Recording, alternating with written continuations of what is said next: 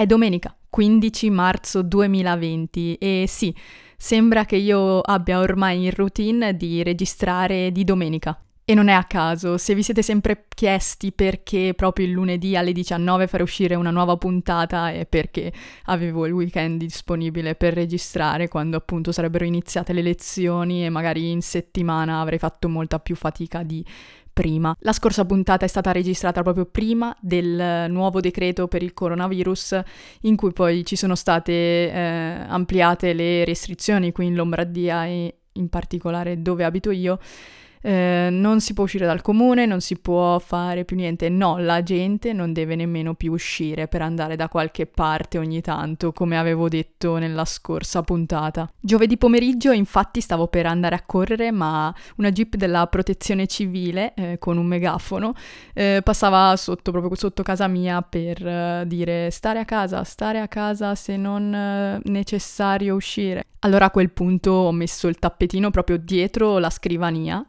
e eh, ho fatto palestra a casa. E non ci ho mai messo così poco tempo per passare dalle lezioni alla palestra. C'è davvero tanto lavoro da fare a casa e anche sul corpo si può agire in qualsiasi modo, anche solo con un tappetino. Poi ho usato la corda per saltare, che un po' riprende il movimento della corsa, anche se è molto stancante e in pochi minuti si potrebbe essere stanchi quanto una corsa di un'ora. E in poi comunque ci sono veramente tanti esercizi da poter fare, eh, posso concentrarmi sullo stretching, non, non, ci tiriamo indietro, andiamo avanti, anzi, anzi facciamo cose magari diverse dal solito, no? Avere un cane da portare a spasso potrebbe essere diventato quasi un lusso, infatti sì, anche se mi piace molto di più andare in palestra dove ho tutta l'attrezzatura e andare a correre molto così liberamente per le strade, possiamo fare questo sacrificio di stare a casa e scoprirsi diversamente e perché no portare briciola a spasso con più allegria. Bene, ho seguito una settimana di lezioni online, ormai si parla dappertutto di queste lezioni online, didattica online. E sì, si usa Teams con il Politecnico e boh, mi piace abbastanza, anche se veramente mi trovo eh, la sera ad essere più stanca, dato che comunque seguire una lezione attraverso il computer e captare tutti i segnali, tutte le eh, giuste informazioni eh, richiede più energia. E, ehm, però vabbè, eh, dovete sapere che ho comprato questi occhiali da vista eh, ormai più di un anno fa che hanno il eh, filtro anti-luce blu del computer, così si chiama. Comunque sì, per essere tecnici non, non lo so essere veramente tanto, ma eh, sono sicura che mi hanno aiutato da quando le ho perché hanno questo filtro un po' giallastro che ti rende tutto più eh, facile alla vista, più rilassante per l'occhio e veramente funzionano secondo me. Evitare lo stress degli spostamenti sui mezzi è comunque un aspetto positivo. Inoltre è possibile rivedere le lezioni se un pezzo non si è capito perché vengono ricaricate su, sul servizio stream. C'è di contro che il rapporto con gli altri studenti eh, viene a mancare e si riduce ad una chat, ma eh, lo scambio all'università è proprio quello che sempre mi attira. Eh,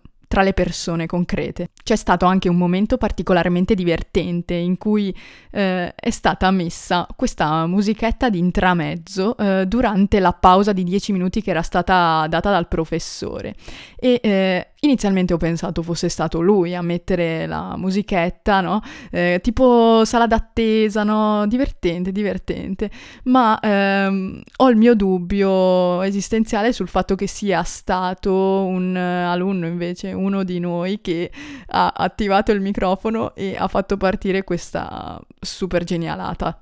Per una Miriana di qualche anno fa, eh, queste lezioni online da sola in cui posso stare tranquilla senza che nessuno mi chieda di eh, espormi continuamente a un gruppo di persone poteva essere veramente un ottimo compromesso. Invece ultimamente non so come si sia stravolta la situazione, ma sono diventata come un punto d'aggregazione, eh, di eccentricità incredibile, eh, anche senza volerlo. E corteggio tutti senza accorgermene. Questo è un difetto enorme perché molto spesso la gente, mm, diciamo, non capisce, non capisce perché io mi comporti così. Eh, mi piace fare complimenti se li sento, ecco.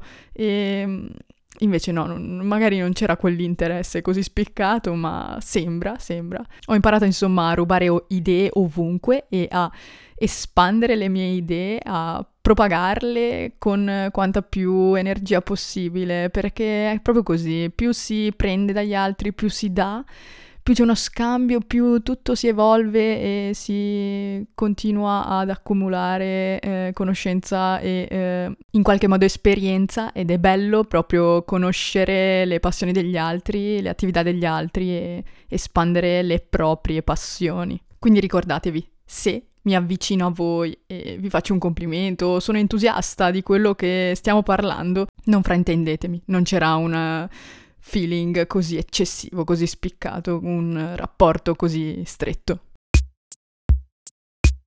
Perfetto, questa settimana ho letto Storia di una balena bianca raccontata da lei stessa, eh, di Luis Sepulveda, e ho creato sempre quella parte nelle citazioni e se volete andate sul mio sito e leggetene un pochettino. È molto mh, mm, breve come storia, ma veramente ha una, un significato enorme, secondo me, è carinissimo, veramente. Ma poi ho finito Sette tesi sulla magia della radio di Massimo Cirri, di cui vi ho accennato l'altra volta, ed è stato molto molto bello e parlerò di questo oggi.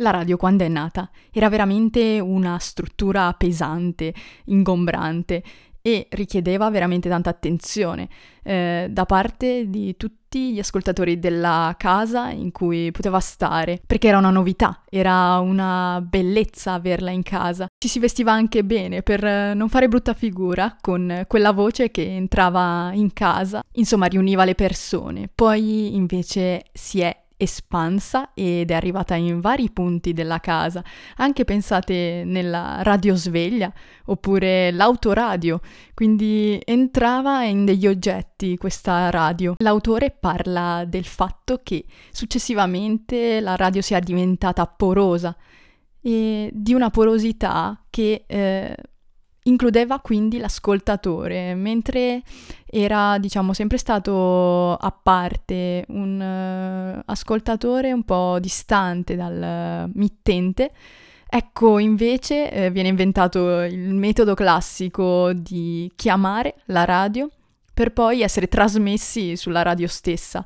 E era molto carino eh, pensare come finalmente si era deciso di includere gli ascoltatori. Perfetto, allora a questo proposito vi voglio mandare un messaggio, cioè eh, visto che la storia degli ospiti è diventata un po' difficoltosa in questo periodo, potete, se volete, mandarmi un messaggio vocale eh, su Telegram. Lo username è chiocciola Miriana Novella, tutto attaccato, tutto in minuscolo. Ci accorderemo se vorrete eh, entrare nel podcast, quindi farò sentire qualcosa eh, proprio fatto da voi. E se non succederà, non fa nulla, ma io ci provo. Potete mandare quello che volete. Leggendo un pezzetto del libro. Che cosa dirà? E come? C'è un timore sempre per l'interruzione dell'ascoltatore nell'ufficialità della cerimonia radiofonica. Non si sa mai che cosa potrebbe succedere. C'è da aspettarsi qualcosa. La porosità è inquieta. Stare sigillati è sempre più sicuro. Certo che il podcast, a differenza della radio, non è eh, in diretta, o meglio, si potrebbero fare dei podcast in diretta, ma delle telefonate in diretta sarebbe molto difficile. E in ogni caso, ehm, quindi è eh, meno poroso il podcast, diciamo così, eh, va fatto tutto a posteriori, non eh, c'è questa cultura della diretta eh, per il podcast. Vi leggo un altro passo, sempre più minuta, asciutta, quasi evanescente nella forma, adesso, come oggetto, la radio quasi non c'è più. È dentro il computer, oppure viene fuori dallo smartphone, immateriale, eterea, come l'aria che attraversa. È un'icona sullo schermo, giusto per rappresentarla in qualche modo, vestirne la sottigliezza. Una grafica, l'immagine di un'app sulla quale appoggiare il dito per lei, che di immagini non ha bisogno perché le genera. Così, adesso, la radio si sente ovunque e non c'è. Se non è una magia questa. Poi l'autore fa notare che la radio è un mezzo caldo e la tv come mezzo invece è freddina, perché la radio crea una certa familiarità, confidenza, dimestichezza, intimità scatta qualcosa. Io quando parlo qui sul podcast uso il voi, non so, mi piace eh, chiamarvi in causa tutti, invece eh, si può usare anche il tu, quindi eh, la radio sa fare questa magia, illudermi che sta parlando solo a me. La televisione invece parla a tutti e finisce che non la sente più nessuno. È un fatto di voce e orecchie e basta. Vedere la faccia di qualcun altro costantemente è stancante, invece stare a sentire una voce è più rilassante, no? L'udito è il senso che resta acceso sempre di default, potremmo dire, eh, non come il tatto e il gusto, che si attivano per contatto diretto, oppure la vista, che richiede una maggiore concentrazione. La radio è leggera perché la lingua parlata è più leggera di un testo scritto, ma visto che sono affezionata al testo scritto, vi leggo un altro passo un po' più lungo. Il bisogno di sentire i segni sonori di altri umani, i rumori, la musica e la voce, la voce soprattutto, affonda molto indietro nella vita di ognuno di noi. Nel tempo della culla e del lettino, quando ci svegliavamo e pigolavamo o gorgheggiavamo qualcosa, o urlavamo piangendo. Ci sono, sono qui, ci sono, sono qui. Mi sentite? Perché? Ci sono, sono qui. Non siamo troppo diversi, noi umani, dal merlo maschio. Evolutivamente pare più avanti lui, che canta per il bisogno di riprodursi, per il futuro della specie. A modo suo guarda avanti il merlo maschio, il nostro pigolare, quello dei mammiferi umani, invece è più primordiale. Urla e pianti, sconforto, fame di latte, voglia di qualcosa che non c'è, disperato appello, lacrime e rabbia. Poi arriva la mamma, ci ha sentiti, per come urlavamo, ci hanno sentiti anche quelli del piano di sotto. E adesso c'è. E cosa c'è adesso, pulcino mio? Cosa c'era? Non lo sapevamo mica, c'era che avevamo un disperato bisogno di sapere che l'altro c'era e l'altro primariamente era una voce, il primo segno che non eravamo stati abbandonati, poi un tocco, una presa in braccio, un cullare e una ninna nanna, musica e parole, quindi ancora una voce. Ok, siamo arrivati quasi in fondo di questa settima puntata in cui ho parlato di queste sette tesi in meno di sette minuti, troppi sette. Per concludere con questo libro vorrei dirvi questo aspetto.